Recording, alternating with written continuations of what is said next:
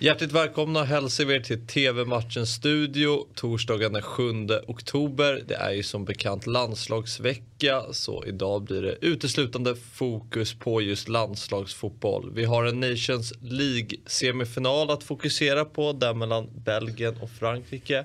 Och i, final, och i potten står en finalplats mot Spanien som igår besegrade Italien med 2-1.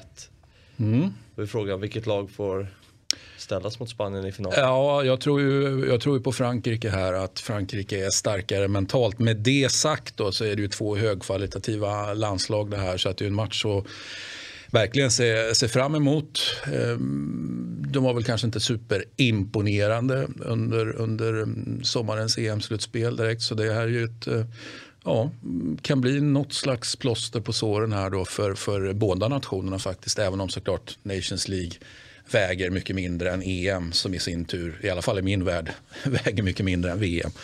Mm. Men, men eh, plåster är plåster.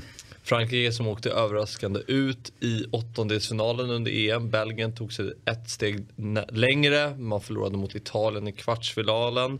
Och det här Belgien då som, ehm, det har varit snack om deras guldgeneration som skulle vinna mm. de här stora titlarna. Det har ju uteblivit. Mm. Och det känns ju som att det är lite nu på ålderns höst. Eh, vad, vad står Belgien någonstans? Jag tycker väl att man är snäppet sämre än för några år sedan då, eh, rent, rent som lag. Alltså det finns lagdelar där man eh, har haft problem med generationsväxlingen helt enkelt. Mm. Och tänker framförallt på, eh, på försvaret. Eh, så där uppfattar jag väl att man är liksom ändå snäppet sämre som helhet. Men jag tycker att en som var bra då men som är ännu bättre nu, ännu säkrare målskytt nu är ju, är ju Lukaku. Så om man har förlorat någon, någonting i helheten så, så känner jag att man har en Lukaku som är Ja, eh, en, en garant på ett, på ett bättre sätt än vad han var då för de här x antal år sedan som du sa. Mm.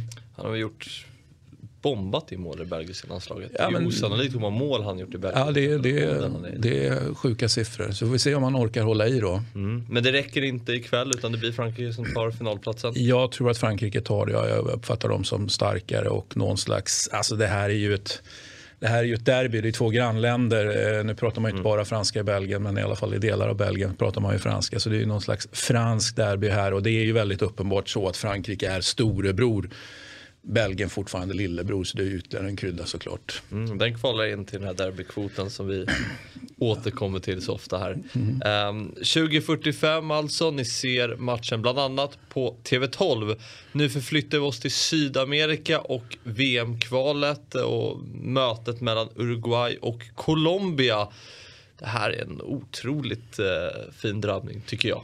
Ja, men jag kan bara hålla med. Helt, helt underbar. Jag vill argumentera för att den är, den är ännu häftigare egentligen än semifinalen i, i Nations League. Och det är dessutom VM-kval. Så på något sätt kan man säga jag sa just att jag värderade VM högre än EM, EM högre än Nations League. Så då, då, då kan man ju säga att då, då är den här värd mer på något sätt. Då, va?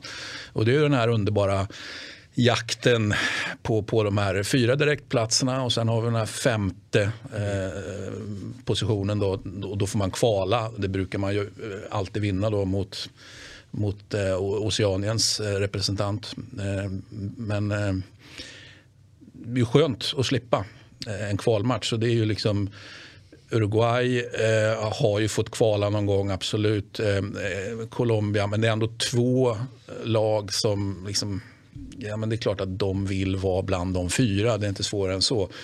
Två platser såklart vikta. Eh, kan man väl nästan säga. Då. Mm. Brasilien, eh, Argentina. Då. Så att, eh, ja. Det är trångt. Ja, men det är trångt. Och om man konkretiserar det du säger så ligger Uruguay på en tredje plats med 15 poäng.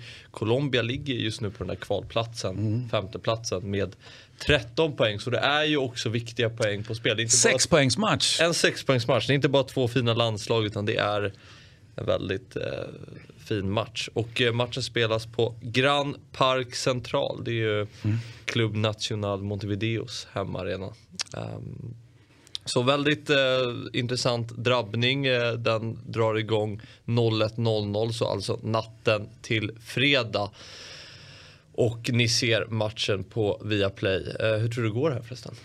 Eh, jag tror faktiskt på ett kryss. Eh, Jag brukar ju inte eh, tro på kryss jätteofta, är min egen känsla. Men, men här, tror jag, här tror jag på ett kryss eh, och en högkvalitativ match. Och på längre sikt, visst är det två länder vi vill se i VM?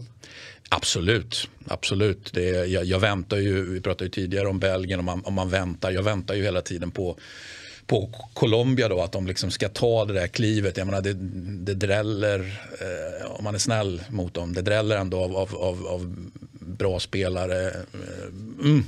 Mm. Att de ska ta det där steget, men de, de, har ju inte riktigt gjort det än, får man ju erkänna. Mm, en otroligt fin landslagskväll och landslagsnatt har vi att se fram emot. Det var allt för idag. TV-matchen Studio är tillbaka imorgon igen. Hej!